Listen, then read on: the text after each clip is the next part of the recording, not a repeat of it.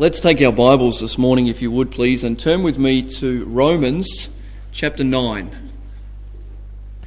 Romans chapter 9. And uh, I'm uh, going to read the first 24 verses of this text. Romans chapter 9, beginning in verse 1. Paul writes, I am speaking the truth in Christ. I am not lying. My conscience bears me witness in the Holy Spirit that I have great sorrow and unceasing anguish in my heart. For I could wish that I myself were accursed and cut off from Christ for the sake of my brothers, my kinsmen, according to the flesh. They are Israelites, and to them belong the adoption, the glory, the covenants, the giving of the law, the worship, and the promises. To them belong the patriarchs and from their race, according to the flesh, is the Christ, who is God over all, blessed forever. Amen. But it is not as though the word of God has failed, for not all who are descended from Israel belong to Israel, and not all are children of Abraham because they are his offspring. But through Isaac shall your offspring be named. This means that it is not the children of the flesh who are the children of God but the children of the promise are counted as offspring. For this is what the promise said About this time next year I will return, and Sarah shall have a son. And not only so, but also when Rebekah had conceived children by one man, our forefather Isaac, though they were not yet born and had done nothing either good or bad, in order that God's purpose of election might continue, not because of works, but because of him who calls, she was told. The older will serve the younger.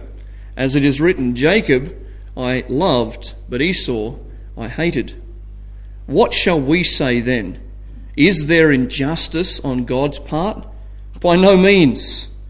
For he says to Moses, I will have mercy on whom I will have on whom I have mercy, and I will have compassion on whom I have compassion. So then it depends not on human will or exertion, but on God who has mercy.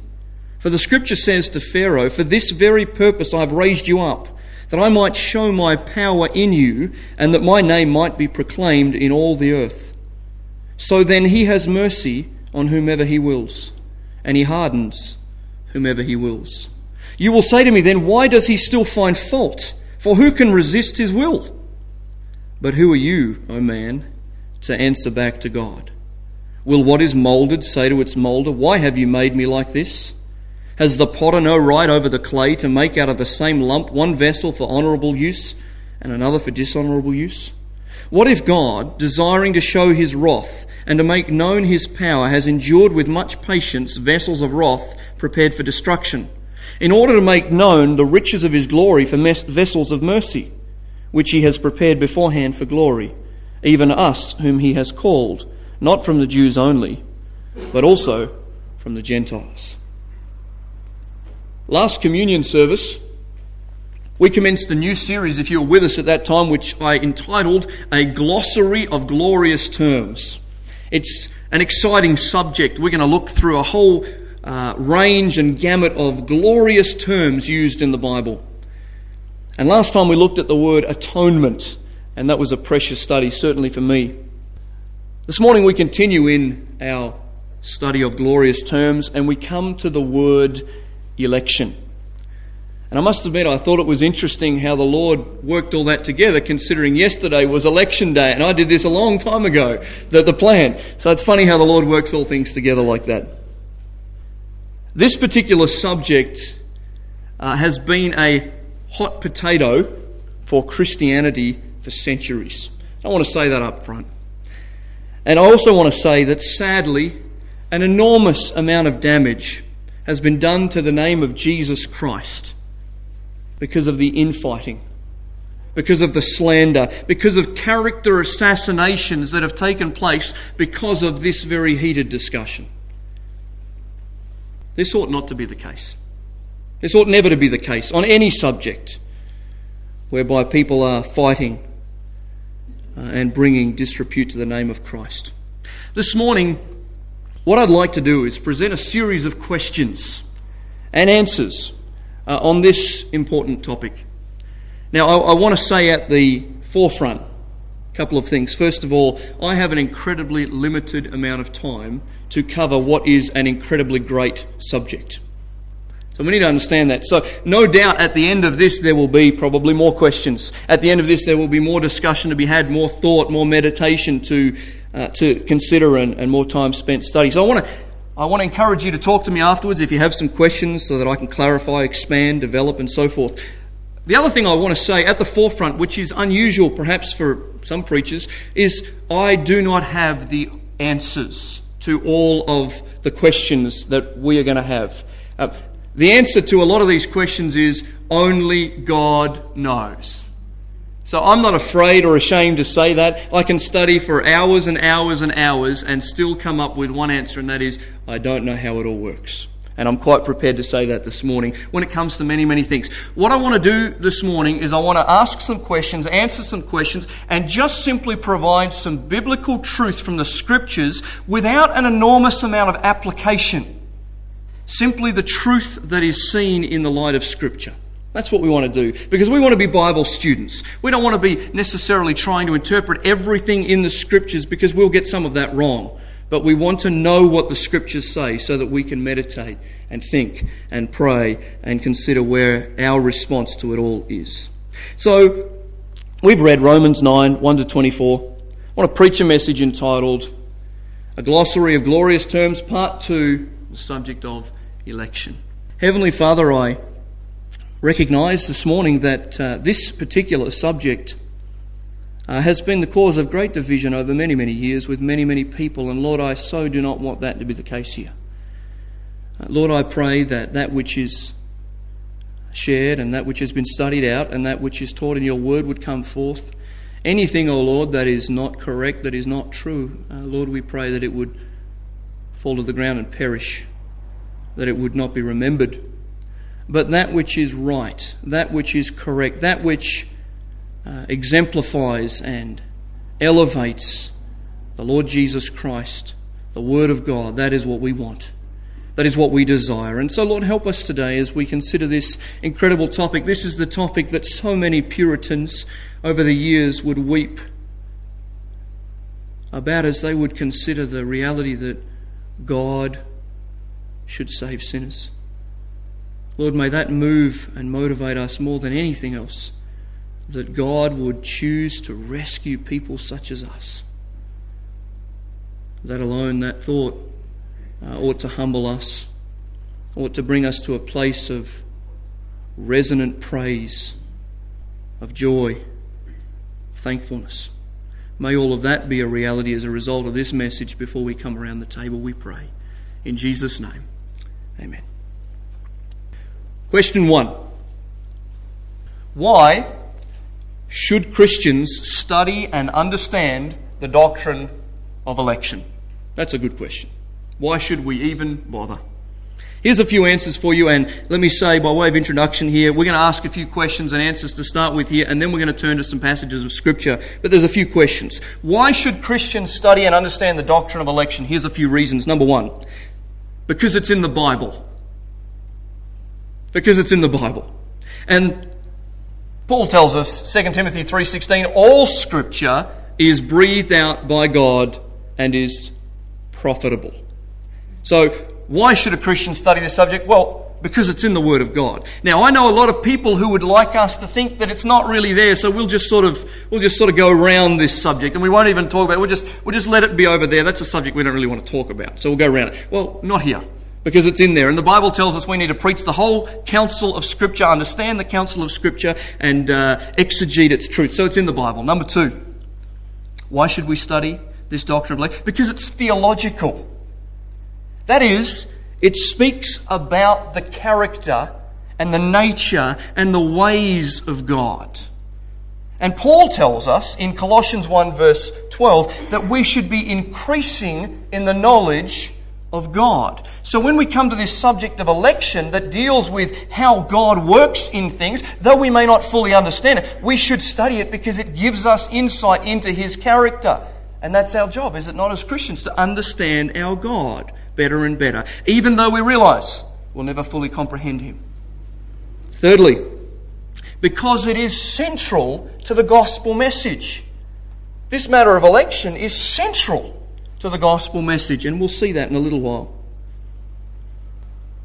Fourth, because it clarifies our identity and purpose as believers. I'm someone who really appreciates purpose. I'm someone who appreciates identity. I want to know who I am, why I'm here, and what I'm supposed to be doing. I want to know, because that governs my life. And this matter of election is central to that truth. Who I am, what am I supposed to be doing? Why, God, did you put me here on earth? Those questions are all connected to this matter of election. Then we also see that we should study and understand this doctrine of election because it alters our view and work of evangelism in the world. Because it alters our view and work of evangelism in the world. Now, I probably shouldn't do this, I should continue in my notes, but I'm just going to quickly make this comment at the very forefront so that it is so clear in case you drift off later on.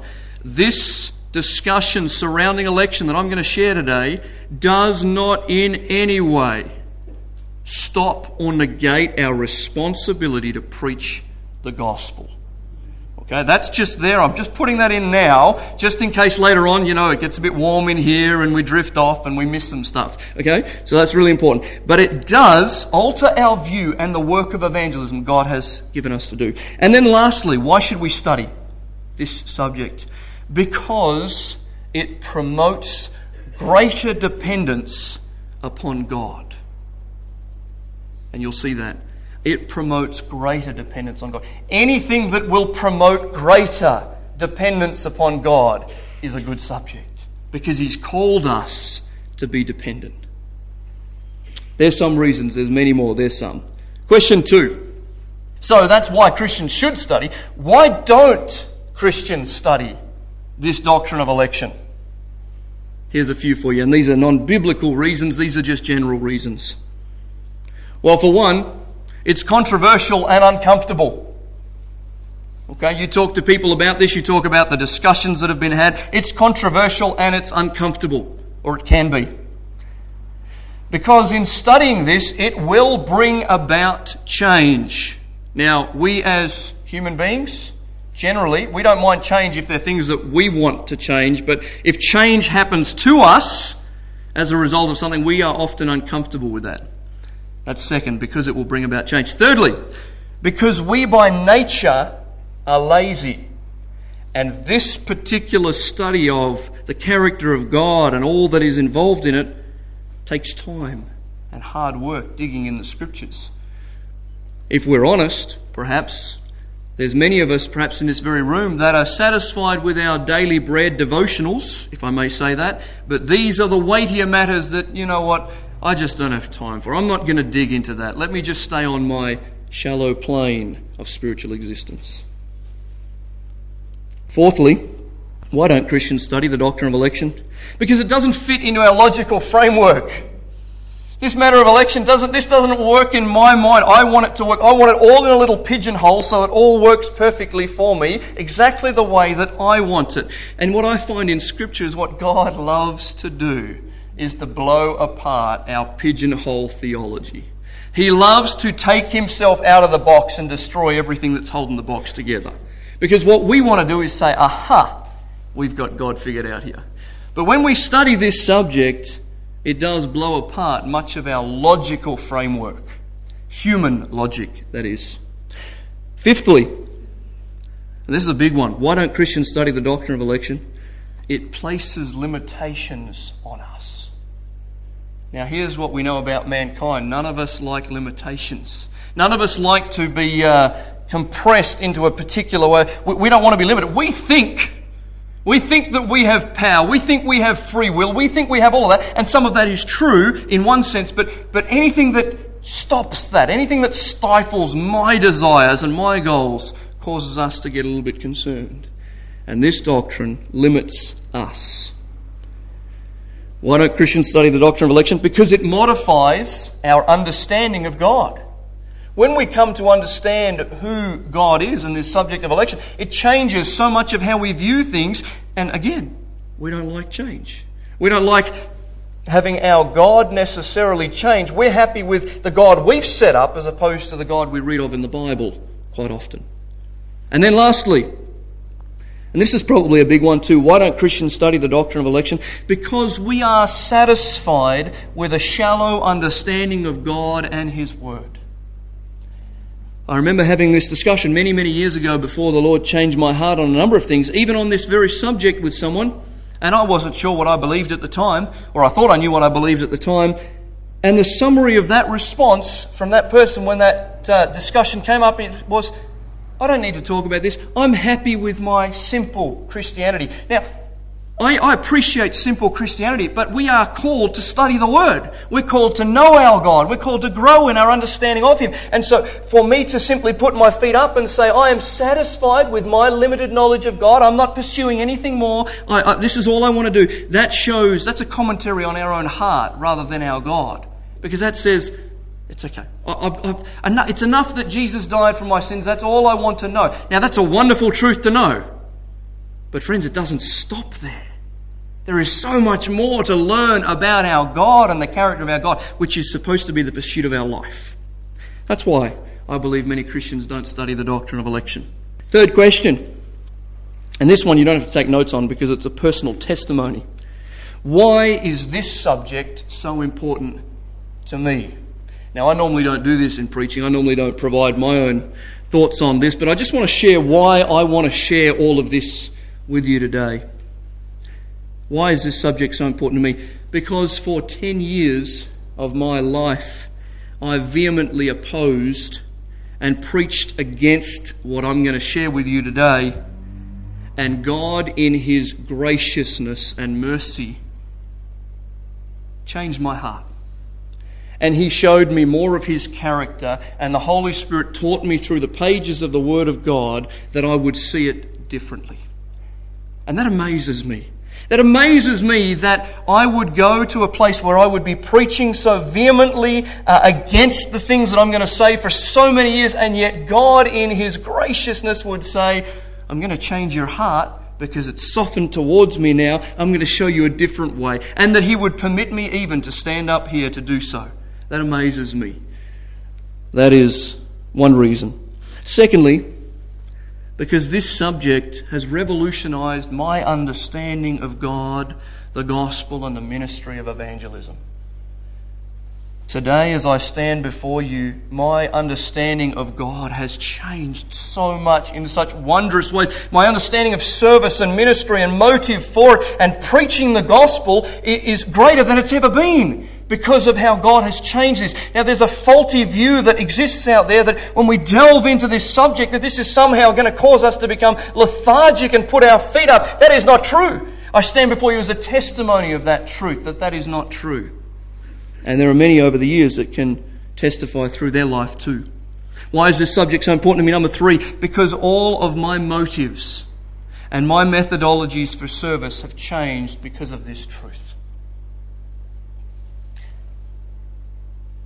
See, I used to feel compelled, not by the Spirit of God, but by men, to go and preach the gospel because it was what I had to do.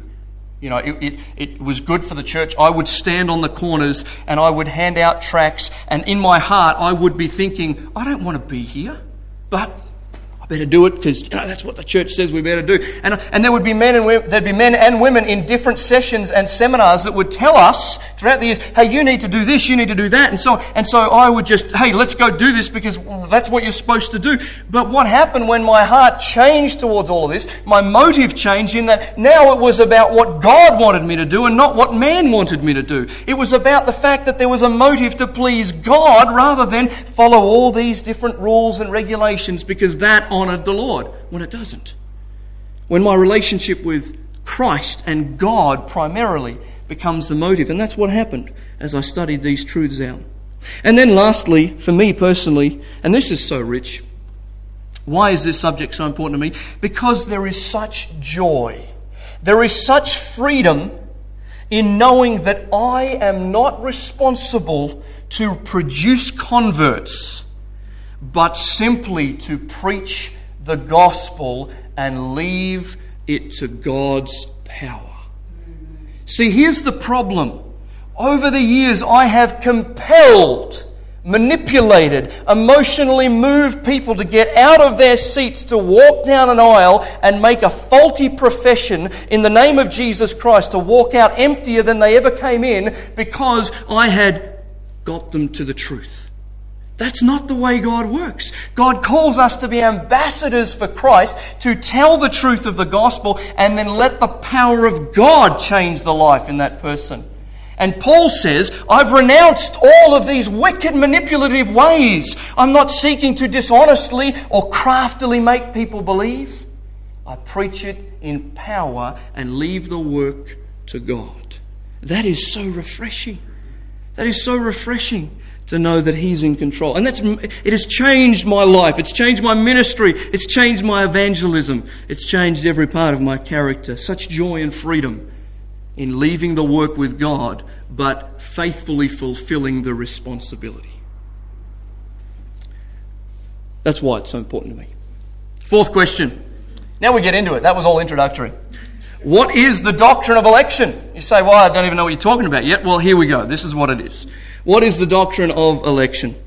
Here, the word election in the Bible means precisely what you did yesterday if you went and uh, voted. It means to pick out, it means to select, it means to appoint, to choose. And you know what I think is so interesting? This is one of the most uncomplicated words in the whole Bible that has resulted in one of the most complicated concepts in all of history.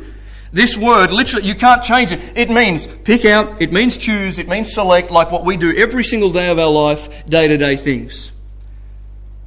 That's what it means. Uncomplicated, simple. And it's used in a variety of contexts in the New Testament. It's used in day by day choice making. Just, I'm going to choose to do this, I'm not going to choose to do that, I'm going to choose to do this. Interestingly, it's used by God the Father in choosing his Son to be the Redeemer. We find that in Luke 9:35. It's used when Jesus selected his disciples. Same word and when they selected apostles in Acts chapter 1, verse 2 and 24, and Acts chapter 9 and verse 15. And then in John 15, 15, the Lord Jesus said, I have chosen you. You didn't choose me. I chose you that you should go and bring forth fruit. That's precisely the same word. I chose you. But where it becomes sticky, where it becomes problematic for many people, is that the same word is used in relation to choosing individuals for salvation. Ephesians chapter 1 and verse 4, James chapter 2 and verse 5, and a myriad of other places in the scriptures. Now, we get very concerned potentially by that concept. And I don't want us to. I don't want us to enter that immediately and think, oh, no, hang on, put the brakes on here. We come to the discussion about how a person's salvation interacts with God's election of them.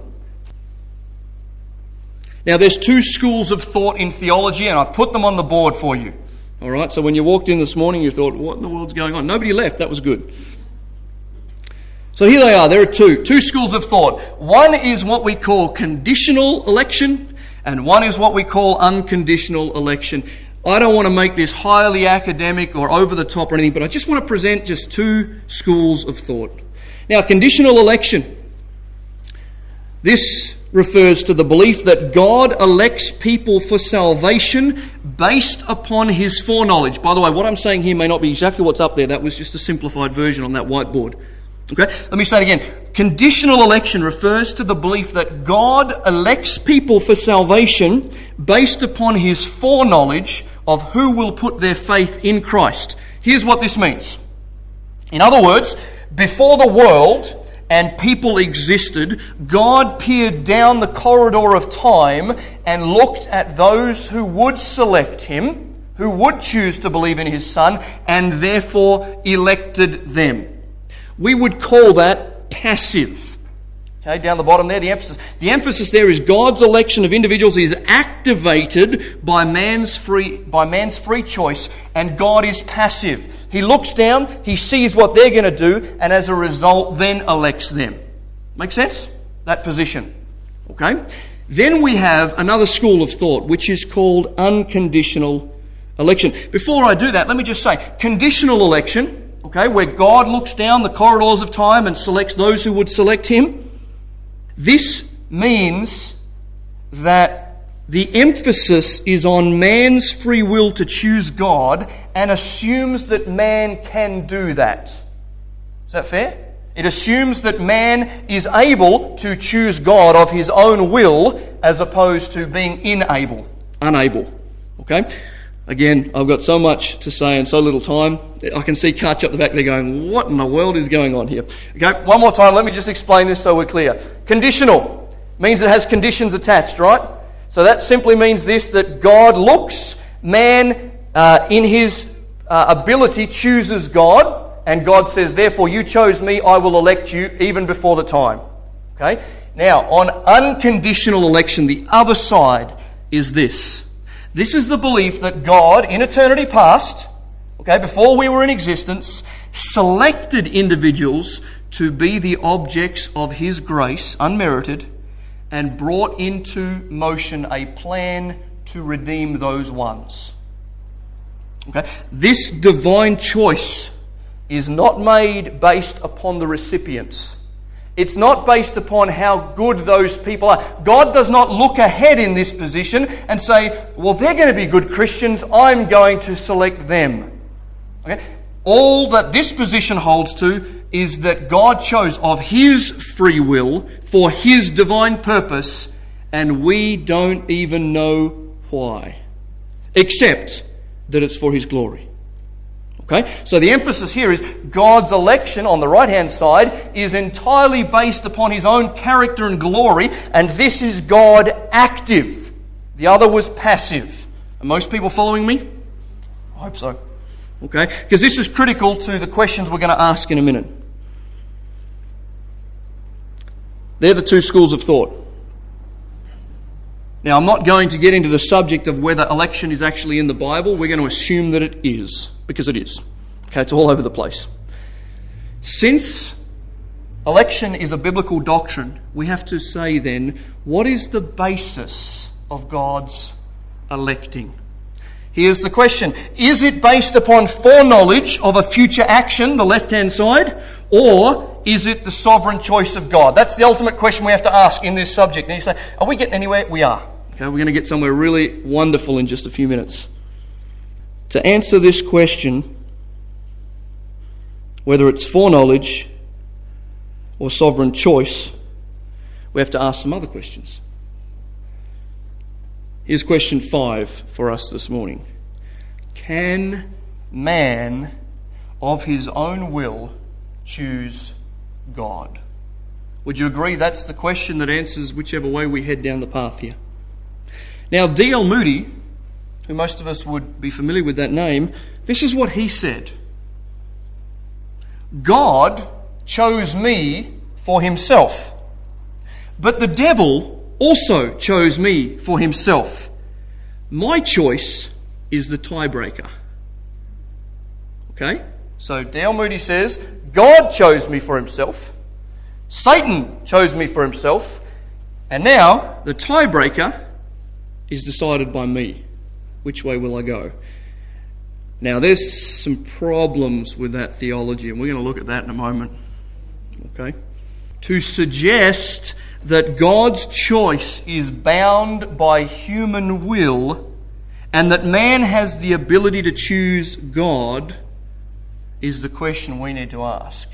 Is it correct? Can man, in his own fallen, sinful state, choose God? Now, nobody asked that, but I'm going to say, what a great question to ask. So let's go to Ephesians chapter 2. As we answer, can man of his own will choose God? And while you're turning there, I just want to re emphasize the fact that what we're talking about here is not something that you share in your evangelism. Okay? You don't go to someone when you are witnessing and sharing your faith with them and say, Now listen, I'm not really sure. Are you an elect or are you not an elect? Because it's not worth me talking to you. Please don't go anywhere near any, please, I beg of you. And if there are those who this morning know not the Lord Jesus Christ, we're getting to a point in here where I want to confront you with the gospel message. Okay? If this is overly confusing, then I, my prayer is that God would clarify because I don't want this to be confusing. But I do want to know the God who does this. And we're on our journey there. Ephesians chapter 2, beginning in verse 1.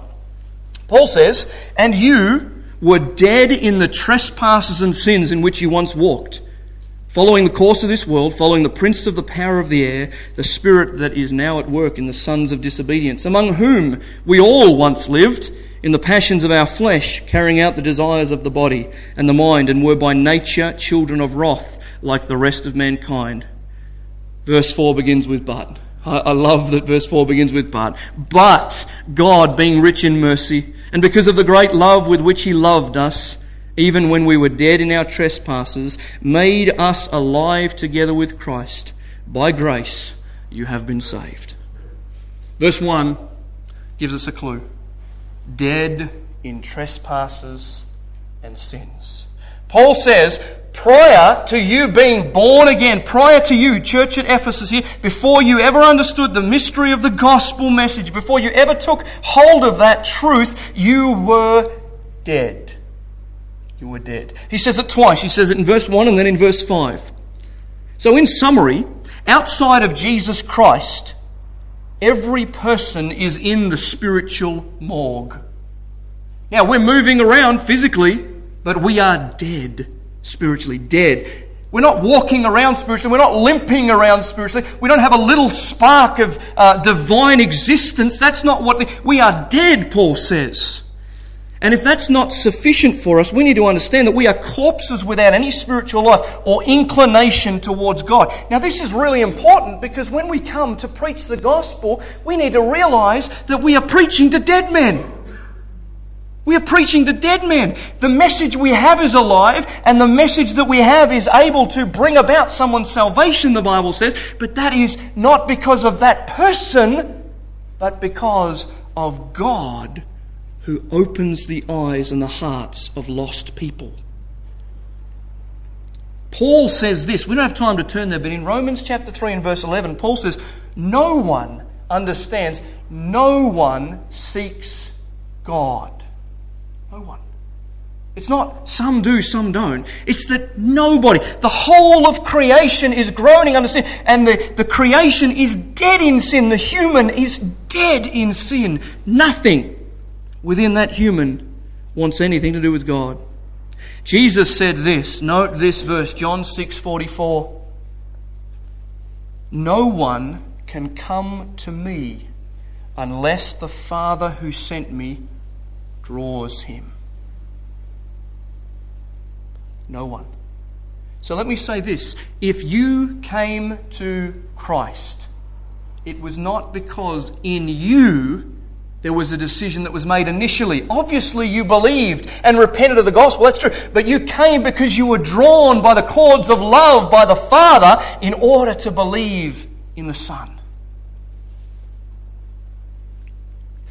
Romans 8 7, Paul says, For the mind that is set on the flesh, carnal, in this world, is hostile towards God.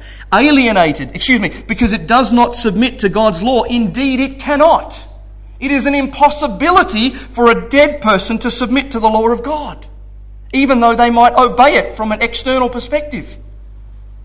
Ephesians 4:18 says this, they are darkened in their understanding, they're alienated from the life of God because of the ignorance that is in them due to their hardness of heart.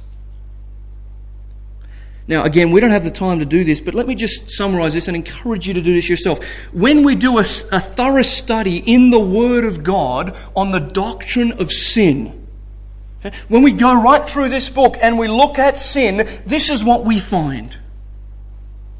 The sinner is dead. The sinner is lost. The sinner is bound.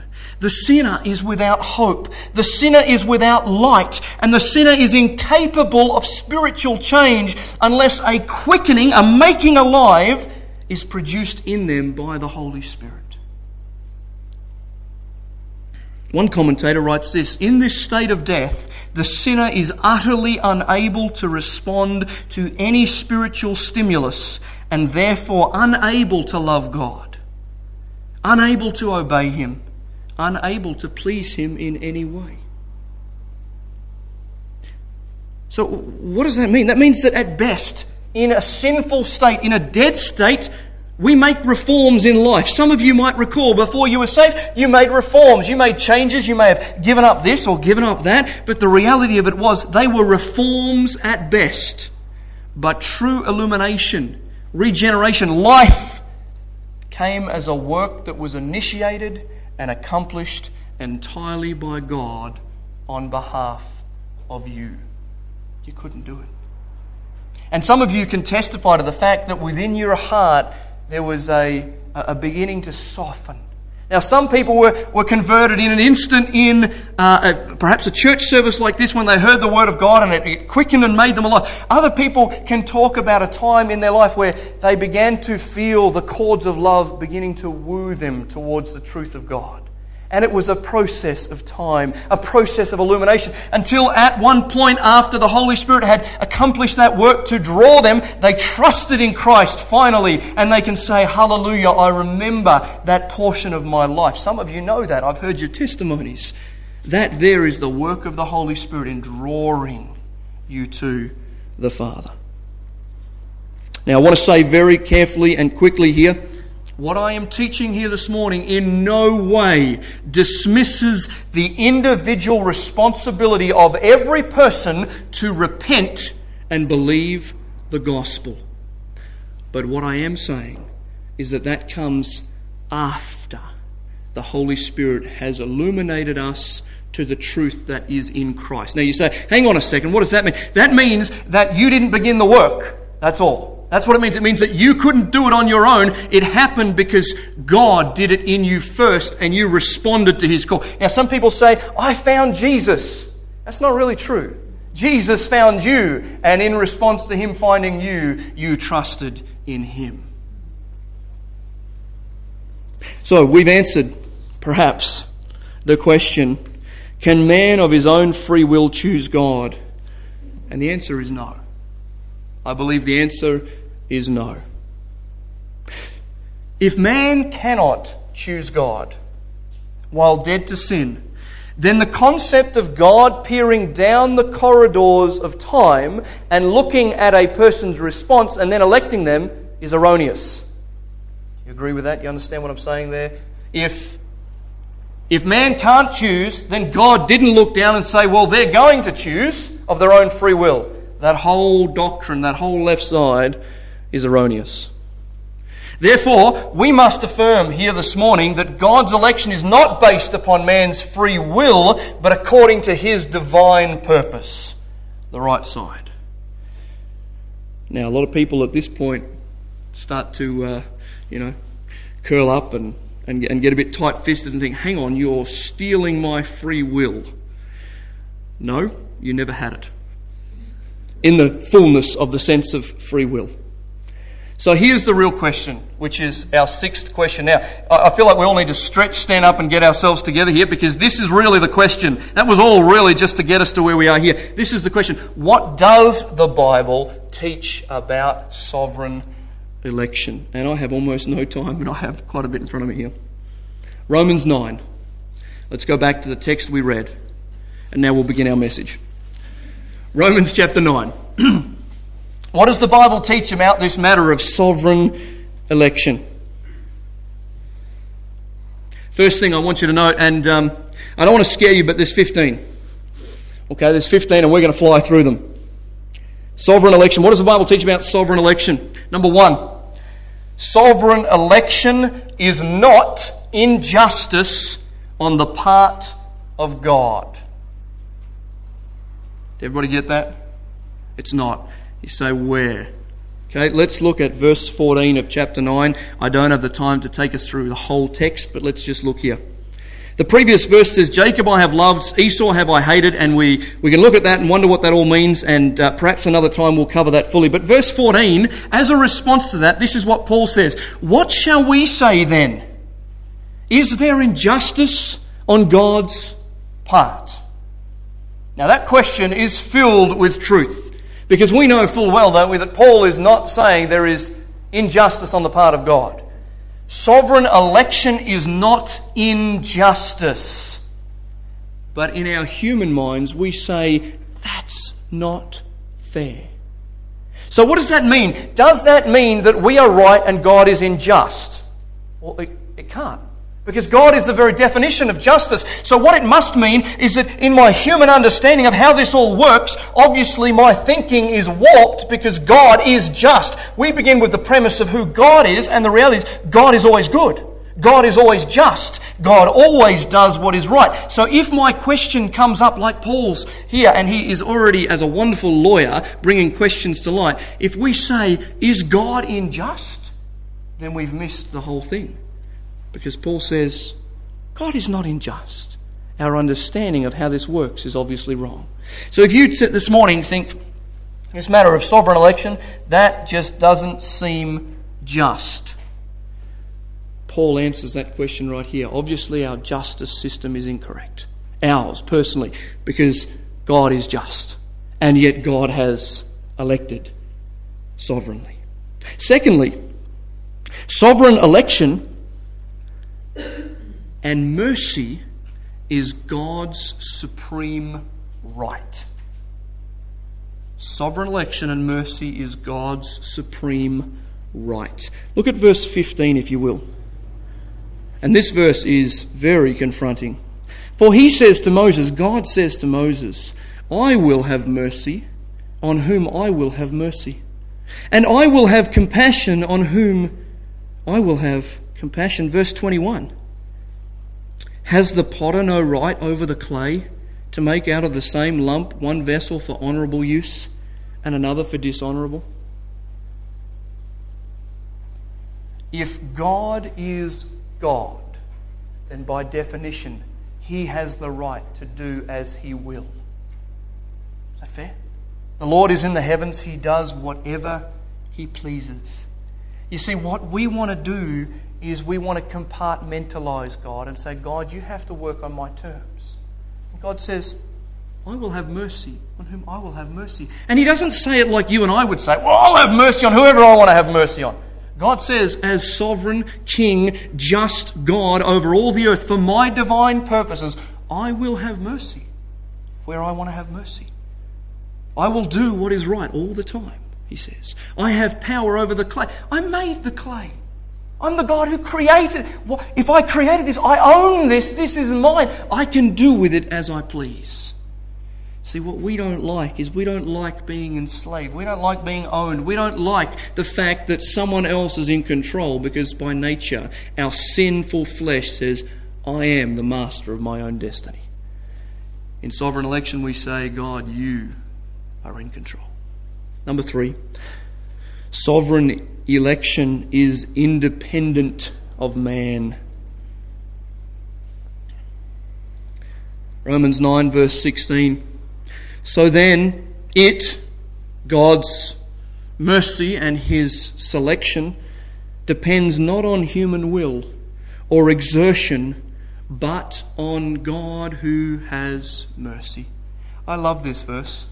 I love this verse. This verse is a cornerstone verse for me now because it's not about your human will. It's not about your might and your effort and your trying and your, and, and your work. The Bible says, but on God who has mercy.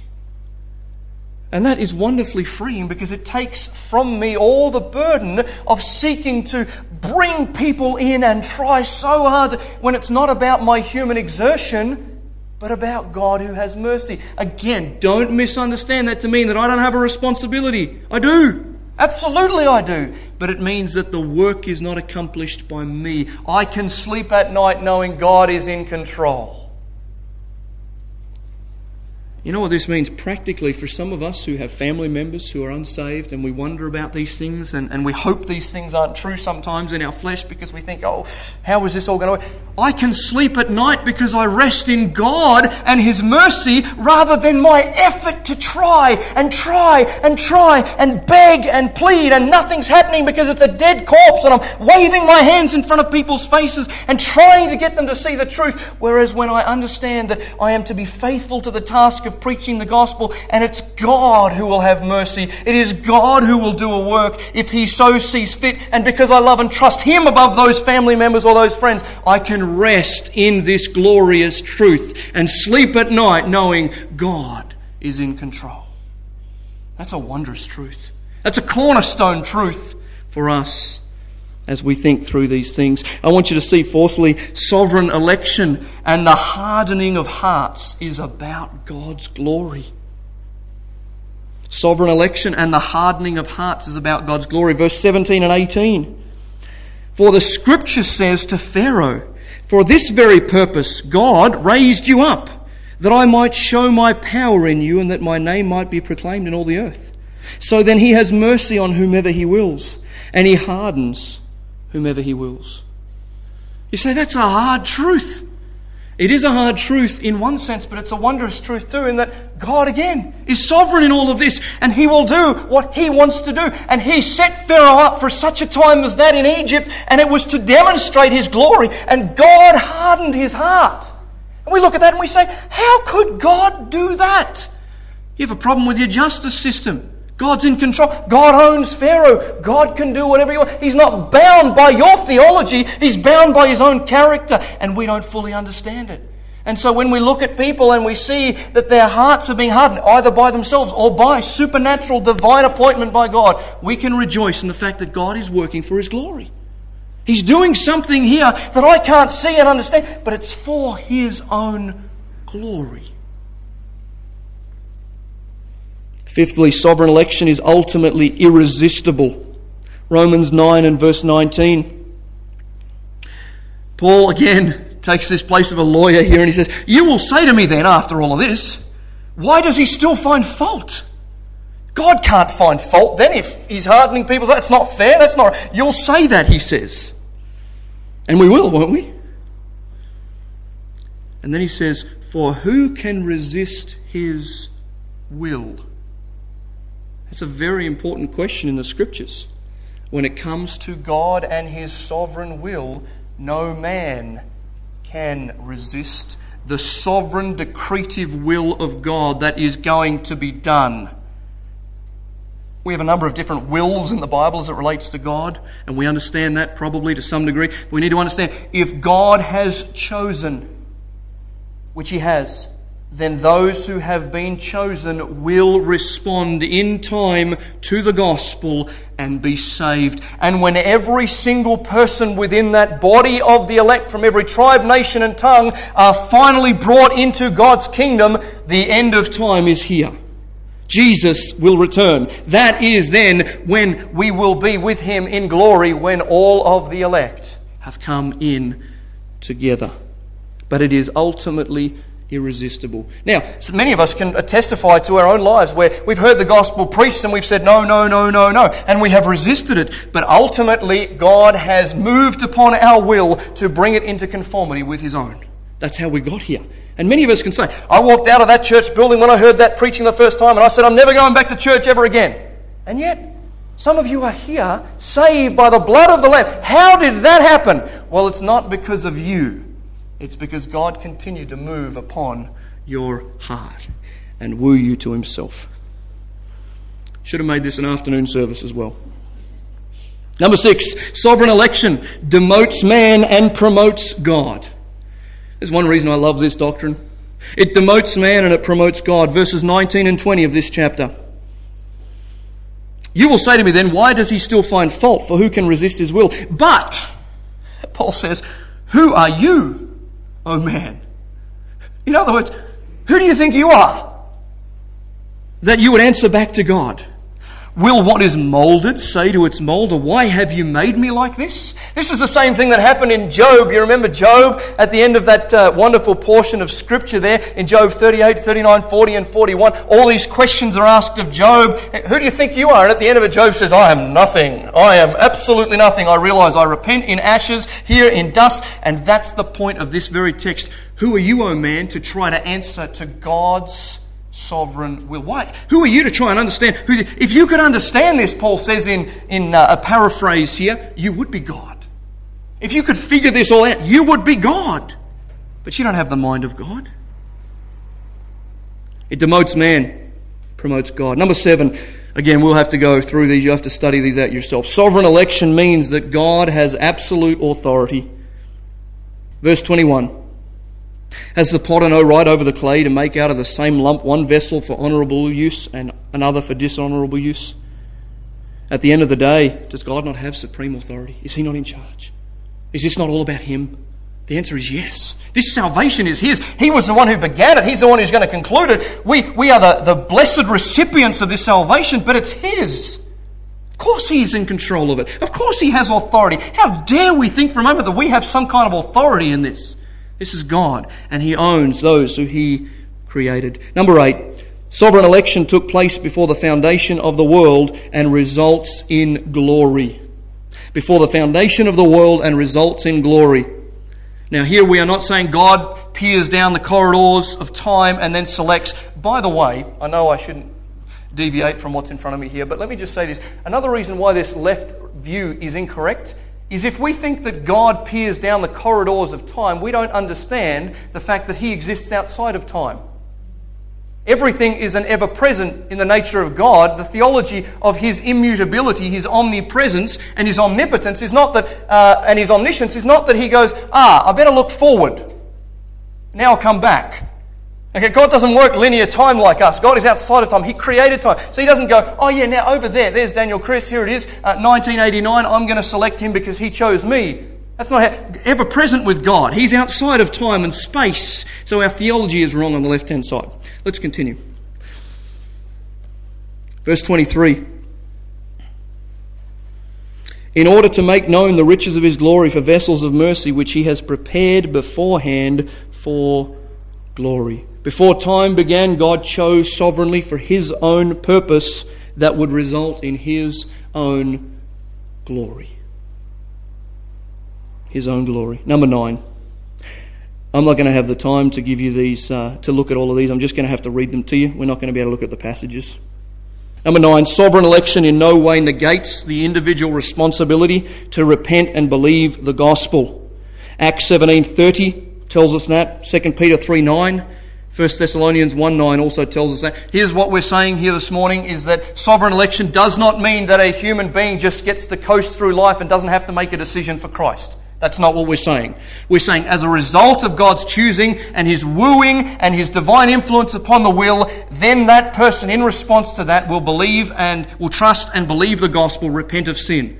Because we know that without Without repentance, there's no salvation. Without believing in Jesus Christ and the finished work on the cross of Calvary, and that might be you here this morning, without trusting in the Lord Jesus Christ as the only person in all of history who can remove your sin and place you into the divine family of God, without believing that, without turning from sin, no man will ever be saved. And so I implore you today, based on this very doctrine, to trust in the finished work of Jesus Christ, to turn from your sin and know what it is to have sins forgiven. And if you do that, you do that because the Spirit of God is working in you, not because some preacher has commanded you to do it. But that's the message of the gospel. Number 10 sovereign election humbles the believer.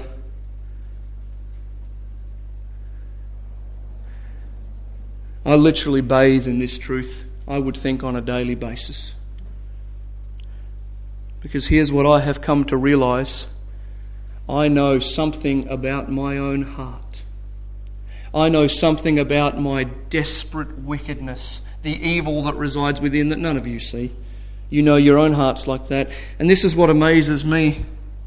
The mystery of election is not whether God foreknew me, but rather that He did and yet chose me. Here is what blows my mind. Here is what humbles me day by day is that He chose me knowing full well what I'm like. Knowing full well that there is nothing in me that is of any good or value to Him, that humbles me. And that causes me incredible joy, inexpressible joy, Paul says. I can't believe that God would choose me to be His own because I know what I'm like. Sometimes when I, and sometimes when I'm uh, in a bad place before the Lord, I sometimes say, God, is there something wrong with you? Why on earth would you choose? I know what, don't you know? Maybe God isn't omniscient sometimes, I think, because I know what my heart's like. I know how fickle it is, how prone I am to wander, and yet He chose me. That should cause us to fall on our knees and say, God, why? God, what have I got? To, I have nothing to offer. You are the God of all eternity, and you want me to serve you with all of this heart that is so totally vile, that is so uh, opposed to you, and yet you want me for yourself. So, wow, what a God. That should humble us. And some people would say, those who believe this position become so proud. Well, it's never done it to me because I realize who I am. I know who God is. Why? Makes no sense and yet he does it. Sovereign election humbles the believer. Sovereign election number 11 promotes fearlessness in the believer's life. Romans 8, 31 and 33. Who shall lay anything to the charge of God's elect? There is nothing to be afraid of in this life because God has chosen you and He will do a work in you and for you and through you and for His own glory that you will reach the final destination of being with Him. There is nothing to fear because of sovereign election. Number 12, we're almost there. Sovereign election produces endurance and passion in preaching the gospel. I need you to very quickly turn to 2 Timothy, please. We can't skip this one. 2 Timothy chapter 2. Thank you for being so patient. 2 Timothy chapter 2 and verse 8. We're talking about sovereign election producing endurance and passion in preaching the gospel. Remember Jesus Christ, verse 8, risen from the dead, the offspring of David, as preached in my gospel, for which I am suffering, bound with chains as a criminal. I love this next phrase, but the word of God is not bound. Therefore, I endure everything for the sake of the elect, that they also may obtain the salvation that is in Christ Jesus with eternal glory. Here's what Paul says. Paul says, I'm bound with a chain, I'm in prison where I would normally potentially be in this discouraged, disparaged place. I'm enduring all of these things passionately because I know God is using me to bring salvation to His chosen people. And so I press on, I persevere, and I'm passionate about it because this is what He's doing. He's using my life to bring about salvation for those whom He has chosen. That's what Paul is saying there. Sovereign election produces endurance and passion in preaching the gospel. Number 13. Sovereign election generates compassionate hearts, kindness and forgiveness. Colossians 3:12 says, "Put on therefore as God's chosen people, holy beloved, bowels of mercy," King James says in that portion. Number 14, we already covered this. Sovereign election stimulates a heart of wonder, praise, and thanksgiving towards God. Romans chapter 11, if you just quickly turn back to where we were. Romans chapter 11. You need to understand Romans 9, 10, and 11 all go together. And there are an important portion of scripture, scripture read together. But at the end of Romans 11, at the end of all of this, in verse 33, this is how Paul responds. Romans 11:33 Oh the depths of the riches and wisdom and knowledge of God. How unsearchable are his judgments and how inscrutable his ways. For who has known the mind of the Lord? Or who has been his counselor? Or who has given a gift to him that he might be repaid? For from him and through him and to him are all things. To him be glory forever. Amen. A heart of wonder and thanksgiving 15. Number 15. Can you believe we did 15 points? Sovereign election must not diminish the Christian's responsibility as an ambassador of the gospel.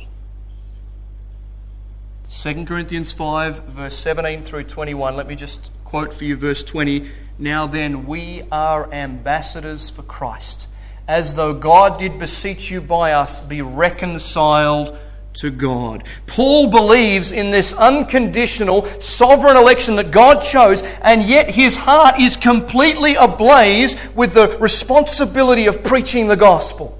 So don't for a moment somehow think that this unconditional election on the part of God somehow diminishes our responsibility to preach the gospel. In fact, it impassions us because we have no idea who it is that God has chosen. All we know is that God has given to us the ministry of reconciliation, and so we go and preach the gospel with passion and fervor because some will believe. Some will believe. See, the question is not, why did God choose some and not others? The question is, why did God choose any at all? Why did God choose any at all? We close with these applications this morning, almost this afternoon. What should I do in response to this teaching? If you're here this morning with questions about all of this, Peter says, confirm your calling and election is sure. You know what he's saying? He's saying, be sure that you're saved. Be sure that the Spirit of God lives within you in 2 Peter 1 verse 10. So one application from this is check your own salvation. And we ought to do that. Check, am I really, truly a child of God? Or am I faking it?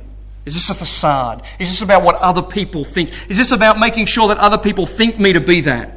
Is this the real deal? And then we need to rejoice and be thankful that our name is in heaven and that we have been adopted. We're His. We need to trust that God is always good, that we can rely upon His sovereignty, even though we don't understand it fully. We also need to strive for holiness because that's the purpose of our election.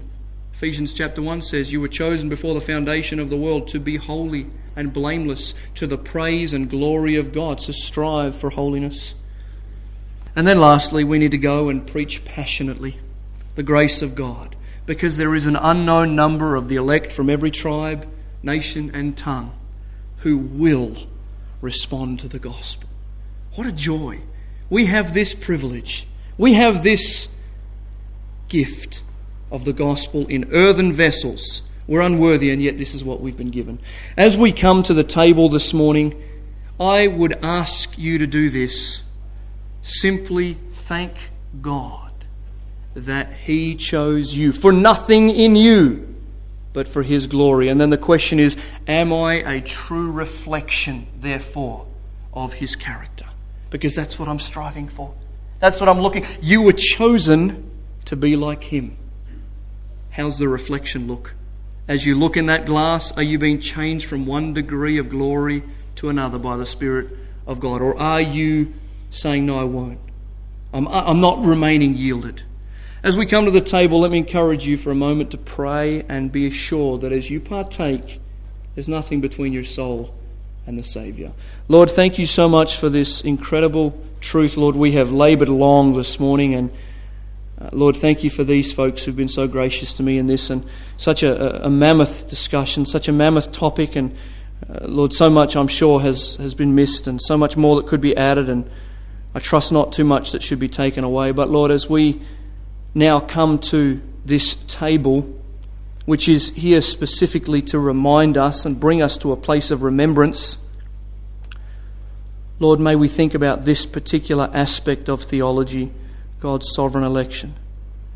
Lord, may we weep as we think of our own selfish, foolish hearts, so fickle and prone to wander. But may we rejoice that for some reason unbeknown to us, except that it's for your glory, you have chosen us. And then, Lord, may you put within our heart a zeal to preach the glorious truth of the gospel to a world that is in need of a Saviour. To leave the results with you. To not be concerned about numbers, to not be concerned about memberships, uh, but, Lord, to be concerned about preaching faithfully that which you have called us to.